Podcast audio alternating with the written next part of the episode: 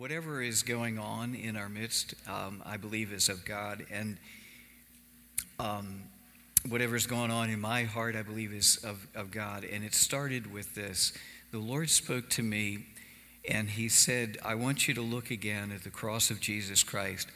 And when Jesus was hanging on the cross, now I want to just tell you that the reason He was on the cross from a earthly perspective was because that uh, he told the truth. He spoke truth. It didn't matter who was in front of him. It would, could be friend or foe. It would it could be the high or the mighty, or it could be the lowly. But he spoke the truth as the Father spoke to him. And as he spoke the truth, he was absolutely unbending in hanging on to truth as God perceived it.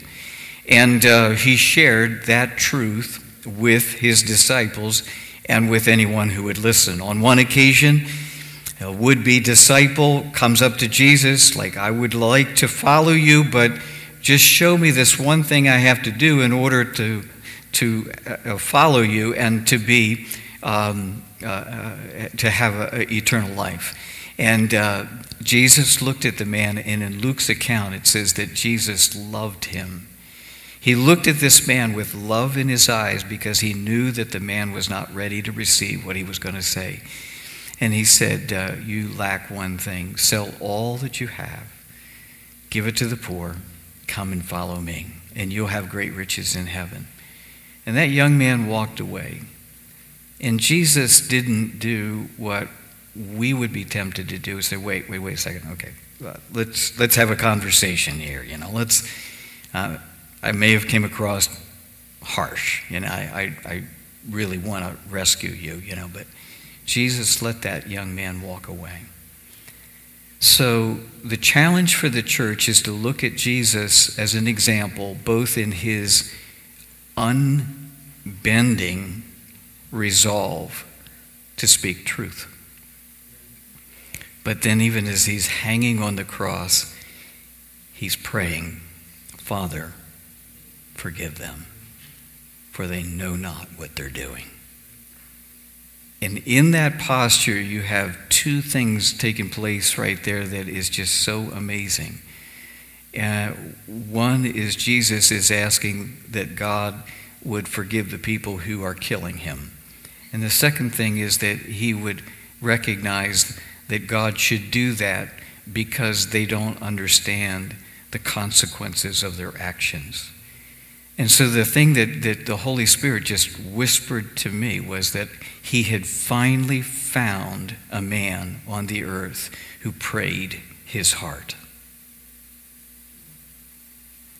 Jesus prayed the heart of the Father. The Father did not want to destroy people.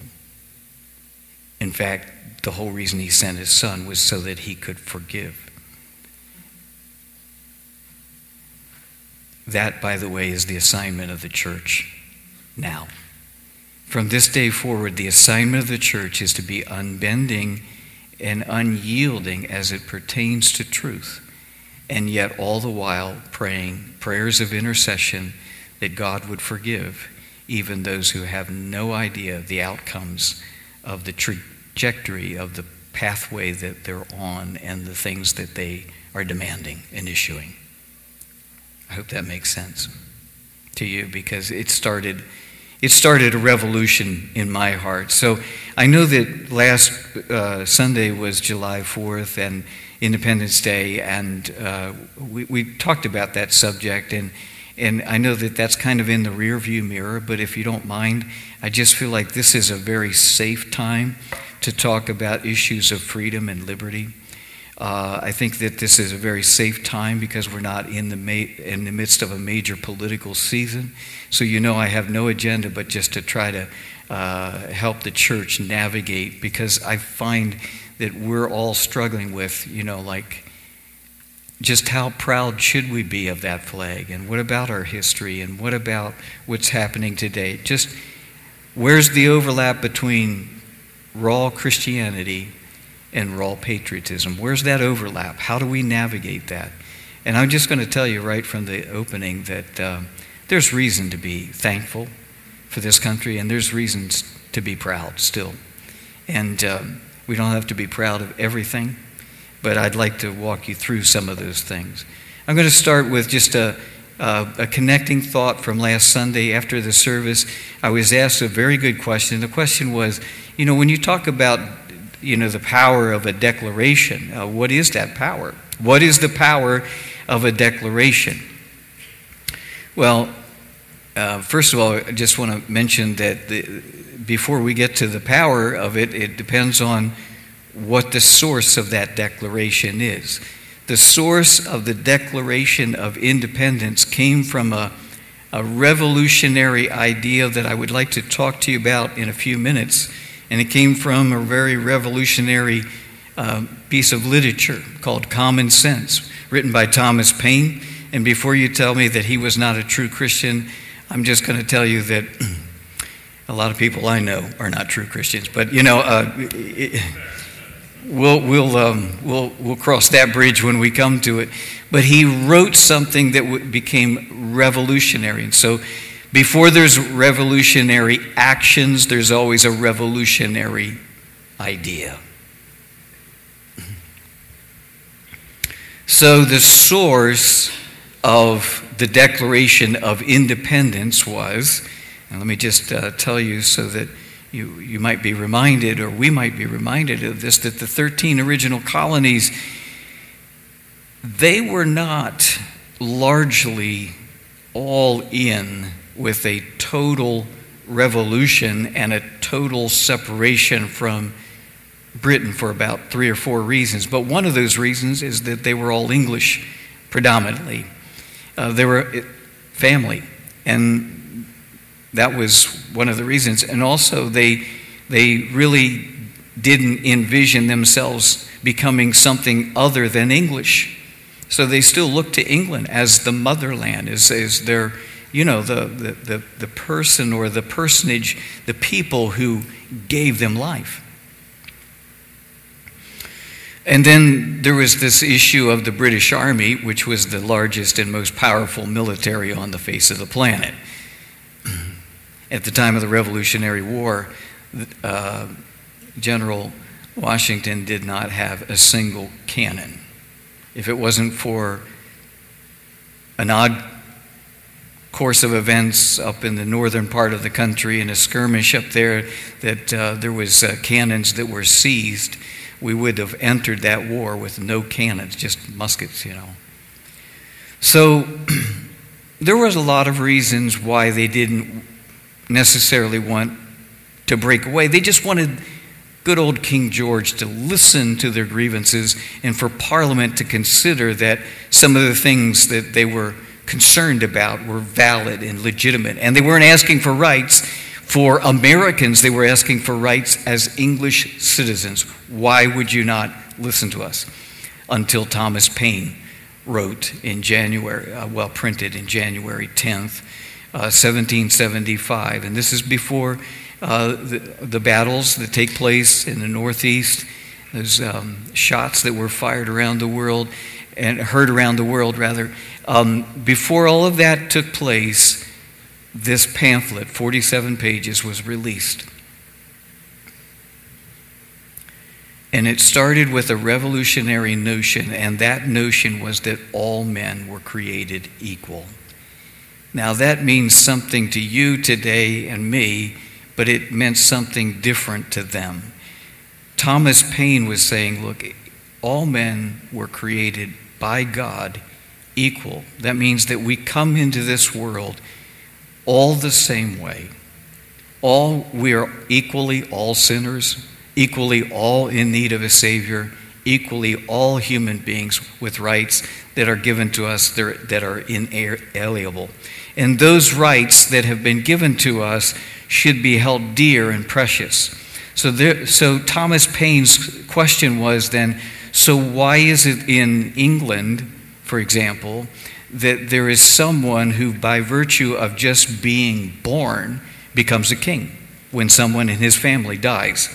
Why does one man become a king and everybody else is subservient? And then there's an aristocracy. These are landowners the barons and the dukes and the duchesses and all these, they're the ones who own the land and everybody else works for them. Why is it or how is it that certain people could have land and other people couldn't? You had to be born into a family. So equality meant we all come into this world the same way, the hum- same as it, all, all are human beings. We're all equal, which means that there was an amazing thing that happened in America because there was a possibility of someone buying an acre of ground and building a house on it. And then he would become not a king, but the king of his castle. He had the right to govern his little space of land. And that was a revolutionary thought. It started a process in the hearts, in the minds of people. In a population of approximately 2.5 million people, in the first couple of days, the thousands of copies of, of common sense that were printed all were gobbled up and bought so quickly. Within three months, 120,000 copies were bought and purchased. And that means that people would bring it home and they would read it to everyone who gathered in their home. So there's a lot of people hearing this. Within one year's time, uh, it is estimated that there was a half a million copies of um, Common Sense that were distributed throughout um, the colonies. That's a huge number. Half a million, do the, ra- the, the math and the ratio, half a million to 2.5 million people. That's a lot of copies for that time period for people to buy and purchase. And that became incendiary, and that pr- planted something in the hearts of men and women. They said, you know what? It is only common sense that we would recognize that we have a right to say, England, we're done with you. And out of that, they made their declaration. So the power of the declaration, where does it come from? Well, first of all, what's the source? In this case, the source was a document that gave a powerful idea to people. But when you and I make a declaration, and the declaration we made last week, and it's still my happy meal, I just tell you, I love this verse. The God of peace, uh, Romans uh, 16 20, the God of peace shall soon crush Satan under your feet. That's my happy meal right there. He gave me enough grief in plenty of days gone by. Interestingly, Paul doesn't say that when Jesus returns, that the God of peace will then crush Satan under his feet. Well, he will. But Paul had something else in mind. You have to read the, the first 16 chapters of Romans to see what he had in mind. But when he said, The God of peace shall soon crush Satan under your feet, Paul was living in a time period and a place that was not that different than from the time of the Revolutionary War, in that there were those who were oppressors and those who held others in bondage, and people who wanted to be liberated from that. Maybe we could say it's not that different than our time period in many, many ways because there are plenty of bondages that people find themselves in and they have no way of getting free. So, the power of a declaration actually comes from its source, but then, secondarily, if the source is God, if it's from the Word of God, now anything that God has decreed, you and I are free to declare. By the way, you don't have to create more light. It's already here. He declared it, and light is still here. He decreed it, and it's still here. By speaking, He created the worlds into being. So when God speaks, it's a pretty big deal. But when, in fact, when He speaks, it'll change the world. When He speaks, it'll change the world. But when you speak what He has spoken, it'll change your world.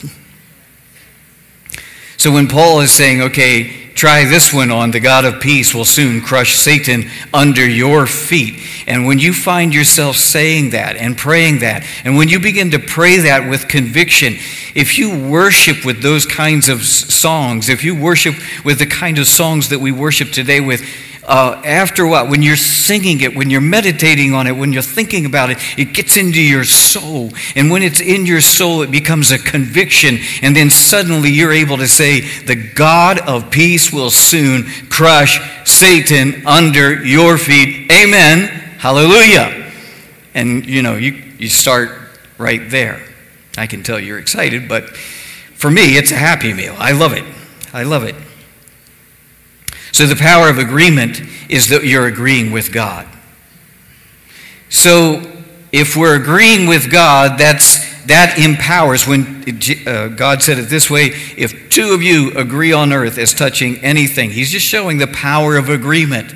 And we have to remind people from time to time, like, you got to be careful what you're saying and what you're agreeing with. That's why the media and all sources of input into our lives are so important. Let me just say to those of you watching online, we love you being online, but the whole online experience is nothing but, you know, jumping into the middle of a fray of hundreds of thousands of voices, and all of them want you to say what they're saying. Because when you say what they're saying, you start empowering them.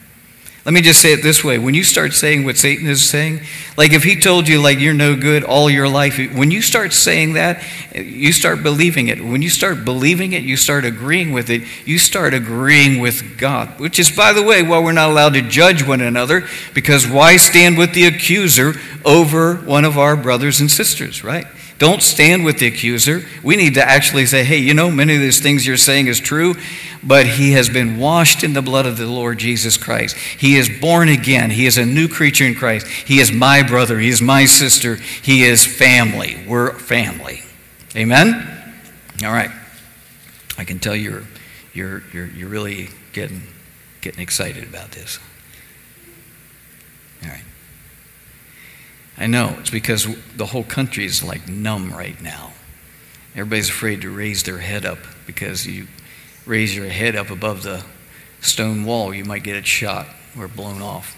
Be careful what you say, be careful what you do, and where you say it, and we're just fearful people. It's just a sad thing, especially for a people who were born into liberty.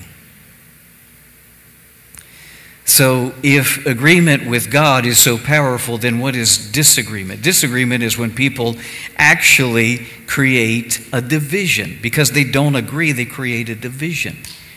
So, I just want to say if you're like me, have been looking at this thing for a while and saying, man, in the last few, oh, you know, seven or eight years, it just seems like that we get so closely divided, so evenly divided, right down the middle, even into the church. Mask, no mask, pandemic, no pandemic, politically, spiritually, so many different ways we get divided right straight down the middle.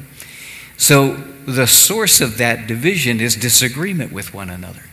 So I just want to go out on the edge here and on the ledge just a little bit and say that our biggest challenge right now isn't that we are so doggone divided as much as I love unity. See, divided means we disagree with each other. The problem is, too many of us are disagreeing with God. Disagreeing with God is a very serious matter. You argue against wisdom. When we argue against wisdom, where will we go? You know, there is sort of this Darwinian kind of equality that creates when people do stupid for a long time and they when they do stupid and they breed stupid then next thing you know you just go out of existence because if you keep doing stupid it, you, you know. So the thing would be to, to walk in wisdom to walk in wisdom, we have to walk with God. We cannot be in disagreement with God and walk in foolishness. Well, apparently, apparently you can. I mean, not everything we do is sinful, some of it's just foolish. But as a country and as a people, as much as we need to be bound together, even after the Revolutionary War, they were like 13 independent nations. And it took them another 10 years to realize that they needed to somehow organize as a body, as a whole, and that's where the Constitution came from. So I just want to remind you that these documents uh, mean something. But what we're looking at right now is just common sense. Today, I'm just asking would there be any chance that you and I might be able to agree together that it's time to walk in a little common sense. Just a little common sense. I am not actually espousing that everybody goes and buys a copy of Common Sense. You can do that. I'm reading it right now. I find it very fascinating and it's kind of interesting to, to kind of get inside of this guy's head and what he was thinking and I'm trying to figure out why it is that he died alone. Uh, really, um, about a dozen people attended his funeral. He was rejected by both America and uh, France, where he had been a huge part of a great revolution in both of their, their countries. Um, he was rejected uh, and hunted down by the English for obvious reasons. He spent uh, a long time languishing in prison, and his health was broken, forever broken after being in a British prison. And um, he thought that General George Washington, who had now become President Washington, who was a friend, that George Washington would rescue him from English uh, prison, languishing there. And uh, George, for whatever reason, didn't do that. And so he died in this country and was buried in this country, and his bones were later taken to uh, England. And um, it's not really even known where his body lies today, but he was pretty much rejected by both countries. But in one pivotal moment in our nation's history, he said something that was so revolutionary. And by the way, if I could back up and say, that that revolutionary thought came out of the Reformation, which started teaching the priesthood of all believers. So the next thing you know is we don't have a priesthood that is kind of like nobility. The people are born into it. And if they're born into it, if they're a successor or a successor of uh, Peter, then they have the right to be a priest, and everybody else is just common people. So when Martin Luther nailed his 95 Theses on the door of Wittenberg in um, October of uh, 1517, what happened was that one nail in that one door was a whole lot like Thomas Paine's one publication that was distributed in, in a nation. And so when Martin Luther is hammering um, grievances against the church. That would be the, the Holy Roman Catholic Church. When he was nailing his grievances against that door in a post it way. I mean, it's like his way of the internet. This is how you do communication in a medieval time period. That one nail that held those 95 theses the hammering of those nails was like the shot that was fired in Lexington that was heard around the world. Again, one shot starts a revolution, one nail starts a reformation. One signature on the Declaration of Independence leads to 56 signatures and a whole nation saying, We're ready to fight. The parallel to me is amazing because God uses the course and the, uh, the, the, times and the people and the seasons of our life, and He is able to work out things that create events, and events become history. And sometimes you can just pass right by it thinking that it, very little of it. And then all of a sudden, you find out it has huge, huge implications. Like the printing or the, the, the construction of the printing press in the early 1500s. That, that one device changed everything. I was just reading an article this morning before coming to church, and he was saying that uh, literally before the printing press, that all churches in medieval Europe were all empty. They had no pews. Everyone was just a big empty building, and everybody came and they stood or they sat on the floor. There were no chairs. But with the invention of the printing press and now the printing of books, that then after a while, churches had pews that were much like lines on the book. So all of a sudden, the printing press, that tool created an opportunity for people to visualize a way to sit. And so now we have Annie today arguing for, you know, everybody participating, everybody being involved in the service, and not just because we're lined up or stacked up or ranked up, you know, that some way the people on stage have more right to speak than anyone who's sitting in a pew. It all goes together, it all runs together. So, that being said, I want to just mention two words to you, and these words are misunderstood, and then I want to go into just a little explanation. The two words that became most expressive during the time of the Revolutionary War, the one word was liberty, and the second word was equality. Liberty, equality. So today, Americans think that the liberty and freedom is, are the, the exact same thing. And um, some could argue that I won't. I would just say that liberty is what happens when you are imprisoned and someone sets you free. Now you have freedom. So our freedom comes out of our liberty. Then there's another word, and it's equality. That's how this whole thing started. The equality of all mankind. Hmm. So we think that we can take those two words and marry them together. We can take liberty or freedom and equality and marry them together. The problem is, if you marry them together, it's only common sense that you understand that anyone who has absolute freedom eventually encroaches on someone else's equality. And anyone who has absolute equality then begins to encroach on someone else's freedom. The two have to be held in tension. And it's done so well in the picture of the cross of Jesus Christ.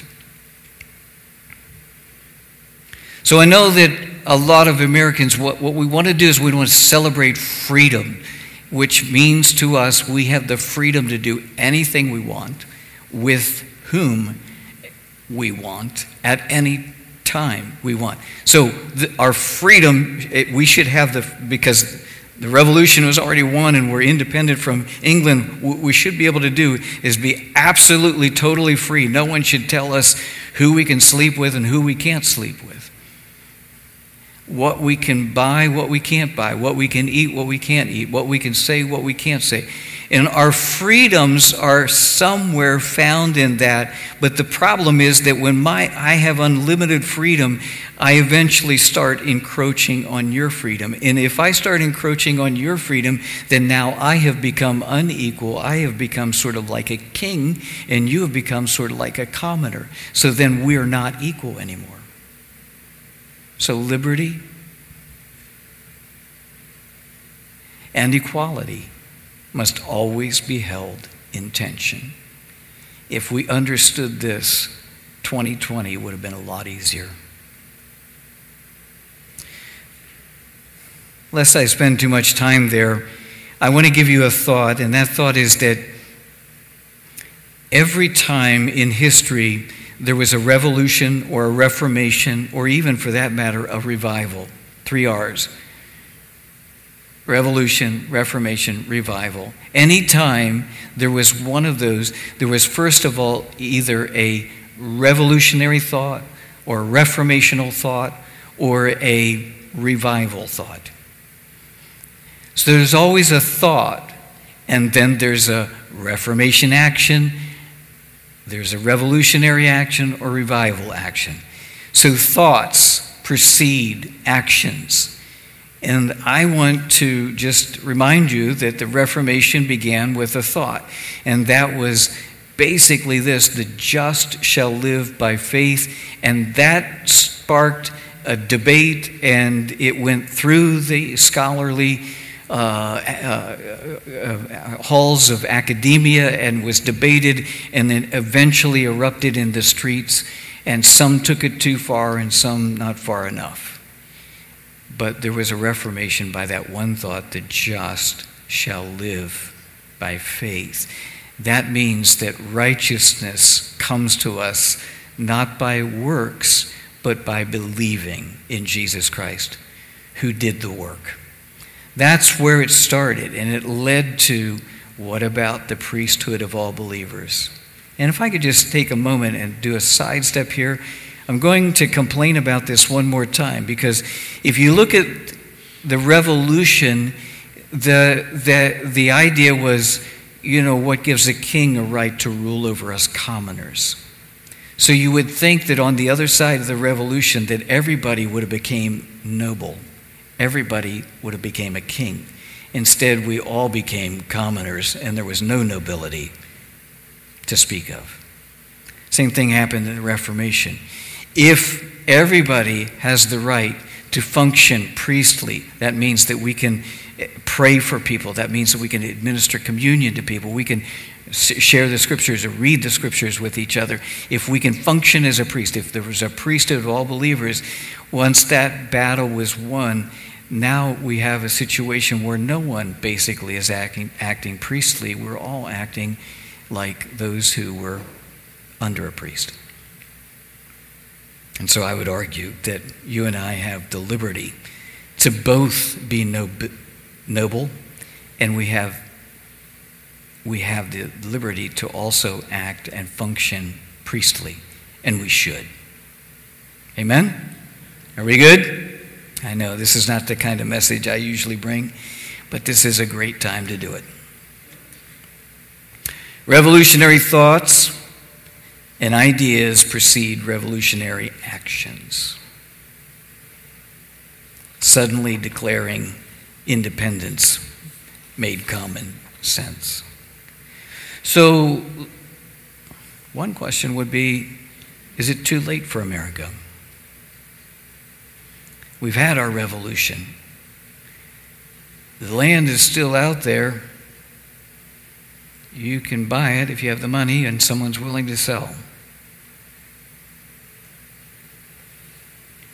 Is it too late for us to return to founding principles and founding fathers and nobility of character and virtue? I'd like to believe that it's not too late. Not only is it not too late, I would like to believe that the place to begin is found in our churches. I was privileged to be at Global Awakening yesterday, to sit in a class. They're talking about a new front door to the church.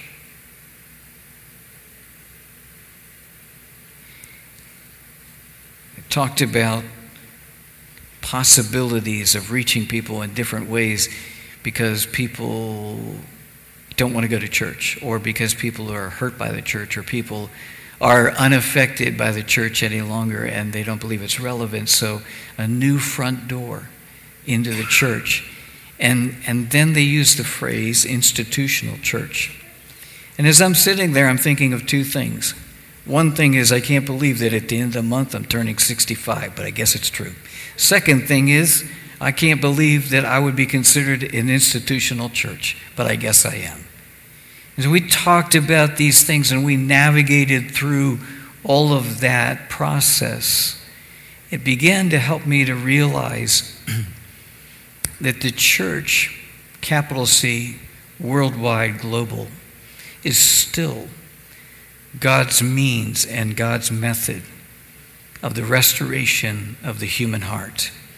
It is still the front door for the kingdom of God. It is still the way to be a pillar and the support of truth, as Ephesians tells us, in the community. In fact, uh, part of the calling on my life was as I was struggling over whether God was actually serious about calling me into ministry. A verse that gripped my heart was suddenly that the church is the pillar and the support, the bulwark of truth in the community. And I began to think of those possibilities. It made common sense for me to say yes to the Lord Jesus Christ. So I'm going to give you another reformational or revolutionary thought. This one would be like our declaration last week. This one, like if we if we sunk our teeth into this one thought, we could have another reformation. We could have another or a new revolution. We could have another revival. that verse is taken from the teachings of Jesus in John chapter 8. In John chapter 8, he says this one verse, and like if you can just take this and if you can somehow hang on to this for all you're worth, this one like believing that all men were created equal, this one will change the world. In this setting, there were people who had come to believe that Jesus is Messiah. He is the Son of God. He is who he says he was. We're not talking about people who were antagonistic or rejecting Jesus. We're talking about people who believed, they had come to believe that Jesus is the Christ. Okay. And Jesus said to them, You ready? You might have to take notes. well, it's just one little sentence. If the Son makes you free, you will be free indeed. In other words, the revolutionary thought there is that no matter how many revolutions you go through and how many battles are fought, no matter how many elections won or lost in your favor or not in your favor, no matter how, how many presidential cycles we go through, no matter, matter how many cultural winds and you know variances occur either in favor of something that you stand for or against something you stand for no matter how many of those come and go there is never absolute liberty for anyone until our souls are liberated. Let me say it another way. You can experience a revolution and be right in the thick of it, be right in the midst of it, and on the other side come out and be a rock star like George Washington that everybody loved, everybody adored, everywhere he went. Homes were opened, doors were opened. Everybody appreciated George Washington for what he did. By the way, I just want to mention as a concern, our children do not know why our capital is called Washington. Maybe I should say our grandchildren. Our, our children and our grandchildren. They don't know why, why Washington is called Washington. Maybe we should just start right there. There was a general, his name was Washington. On the other side of the revolution, everybody thought that George would become the king. Well, there was already a King George, they didn't need another one. After 10 years of retirement or so, his nation asked him to serve them again. this time as president. You could be George Washington standing on the edge of history and have just defeated the world's most powerful army and say it was the hand of God. And now the British have packed up, they have gone home, and all the land that they had owned is now uh, ours to decide, to deed, to sell. Hmm. General George Washington standing there on the edge of that. Just I'm not I'm just using him because he's a revolutionary figure. You could be Sam Adams or you could be John Adams or Franklin or God love him, our own William Penn, who's not much of a revolutionary figure. Why?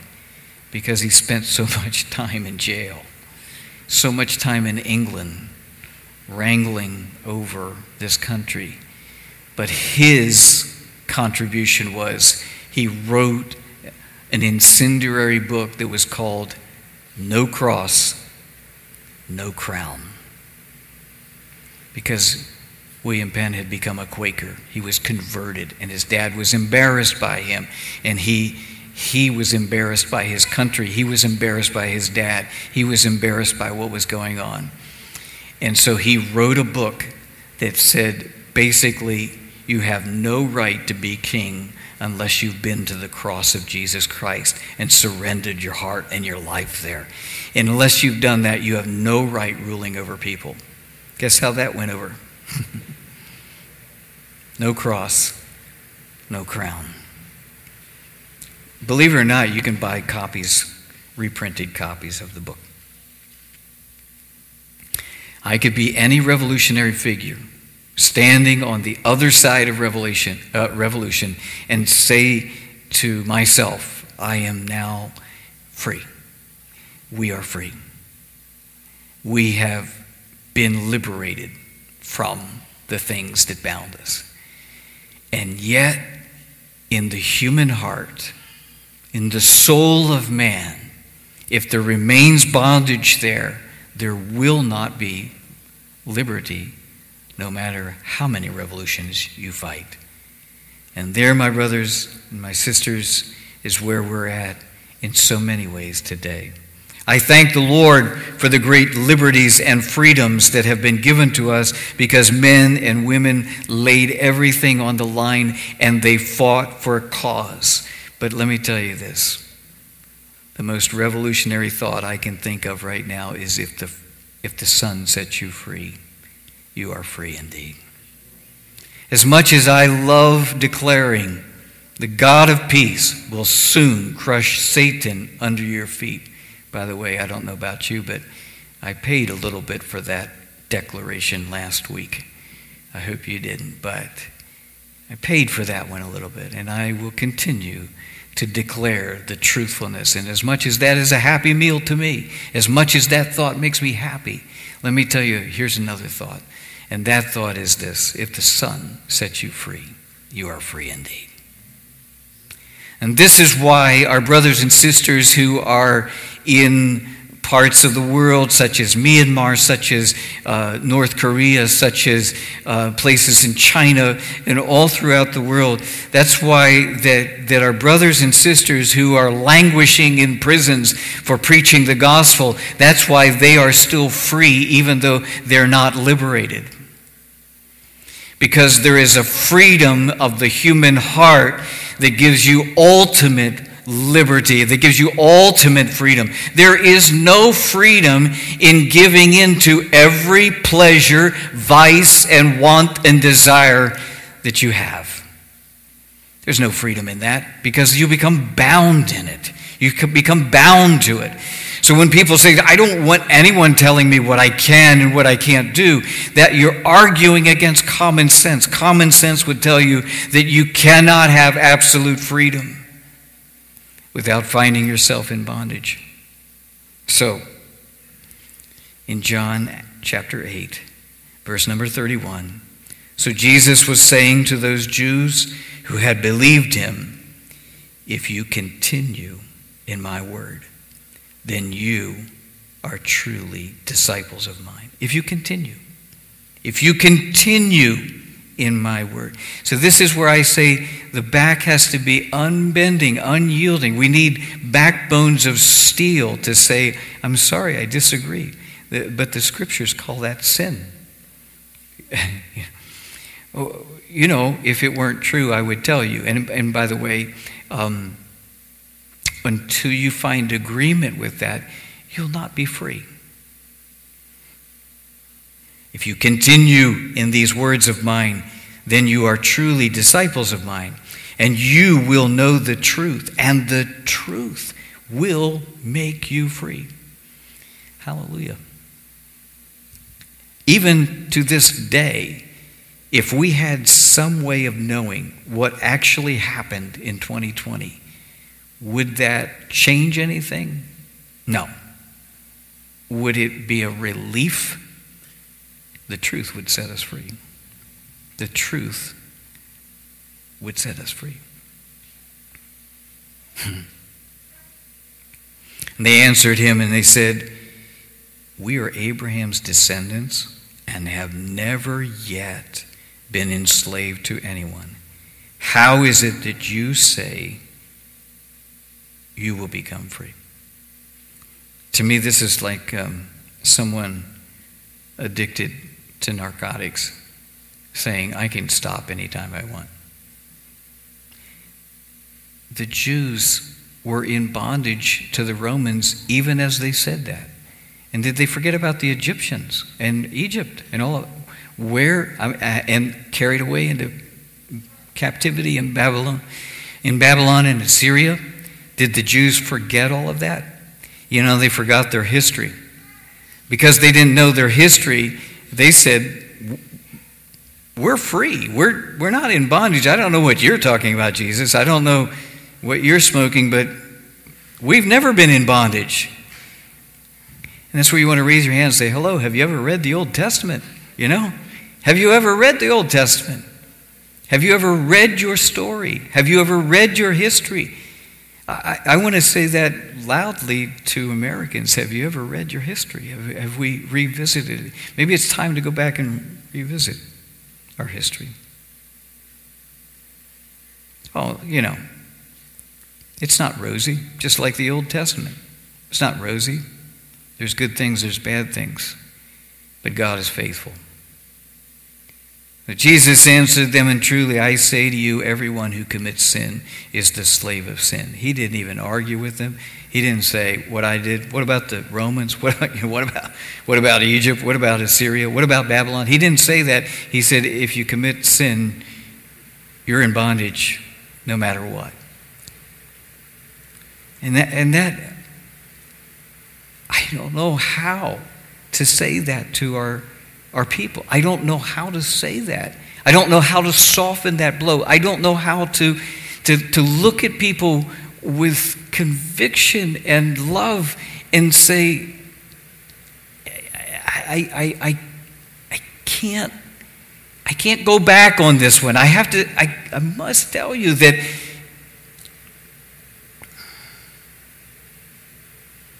freedom does not mean you can do anything you want.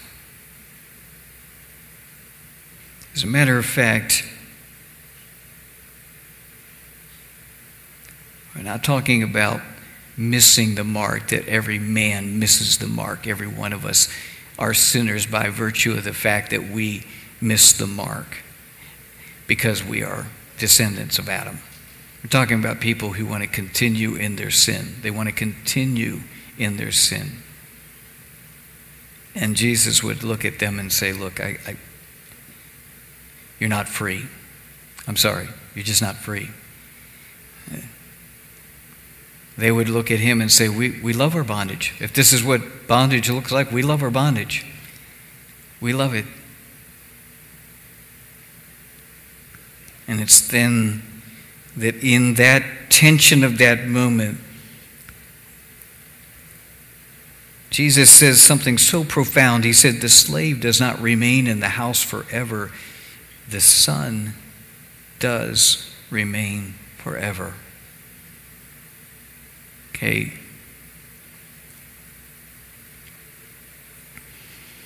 Now, in Roman culture, several things could happen here, but one is, like Paul mentioned this, that a slave and a son are essentially the same thing when they're raised in the same family until they become of age. Then one of them becomes a son and one of them becomes a servant. So, but when they're playing in the playpen, in the schoolyard, in the backyard, they seem the same.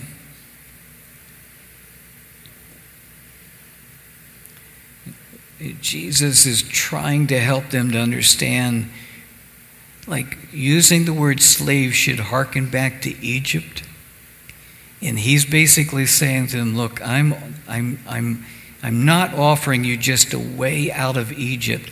I'm offering you a way out of bondage and into the family of God. I'm offering you something that will transform your heart and your soul.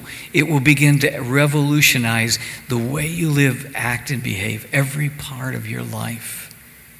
And it's then that he says, And if the Son sets you free, you'll be free indeed. Would you please stand with me?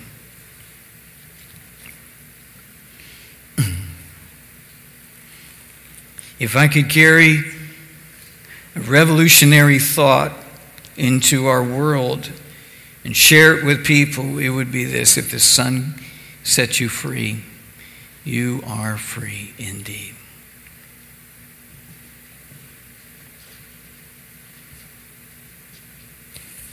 Maybe I don't have to say if you continue in your sin, you're never going to be free. Maybe I don't have to say that. Maybe people already know that.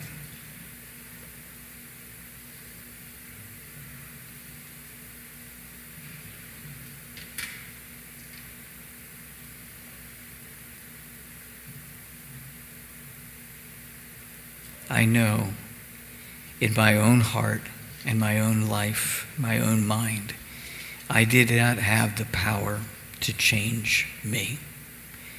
I did not have the ability to transform me. No amount of churching, no amount of reading, no amount of therapy could change me.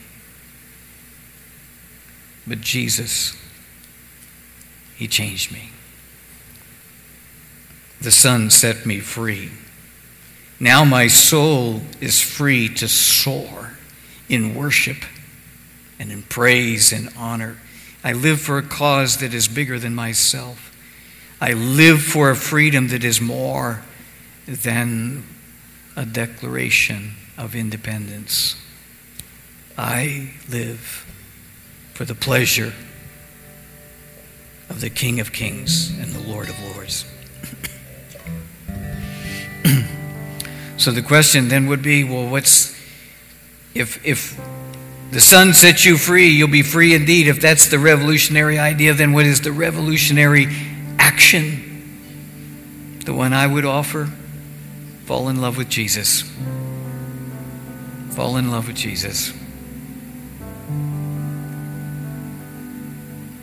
This week, it's four years since the vision that I had of the gentleman kissing his girlfriend trying to wake her up with kisses. I want to say that we didn't wake up and therefore there was 2020. But I can't say that. I can't say that. I think we're dealing with the law of consequences right now. We're reaping what we have sown. So, Father, we pray today in the name of the Lord Jesus Christ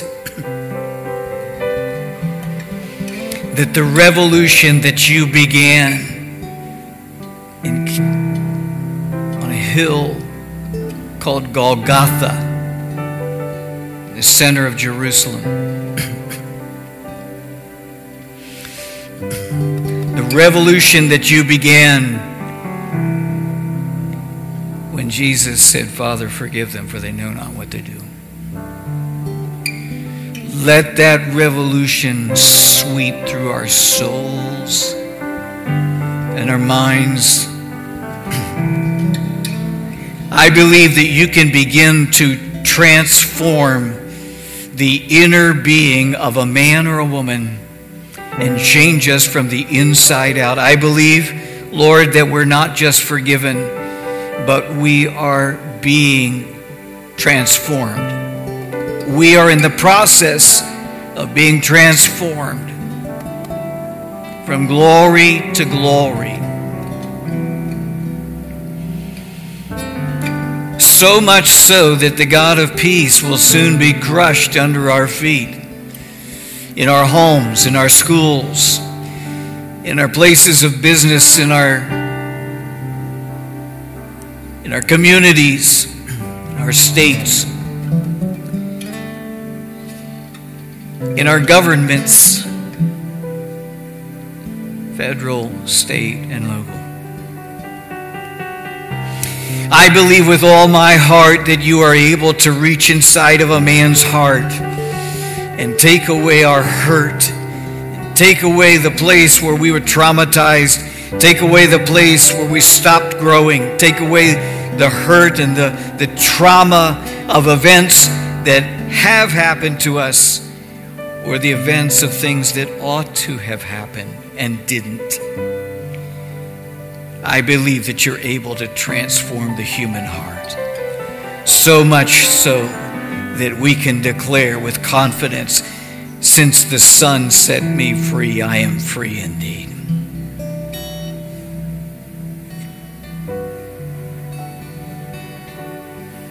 Absolutely encouraged by your word when you looked at your disciples and said, We're heading to Jerusalem.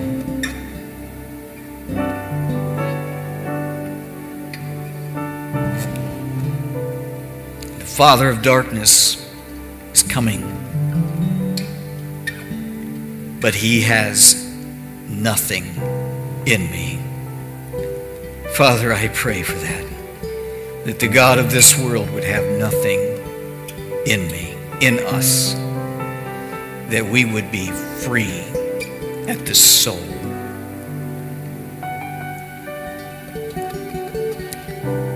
before we close, if you feel the Spirit of the Lord speaking to your heart, then respond to Him. Give Him your life. those of you watching on online, no matter where you are, what you're doing right now, just stop a moment and let the Lord speak to your heart, even as He is ours. And I pray, Lord, for a new, a new revelation, a new revolution a new reformation, a new revival. In Jesus' name.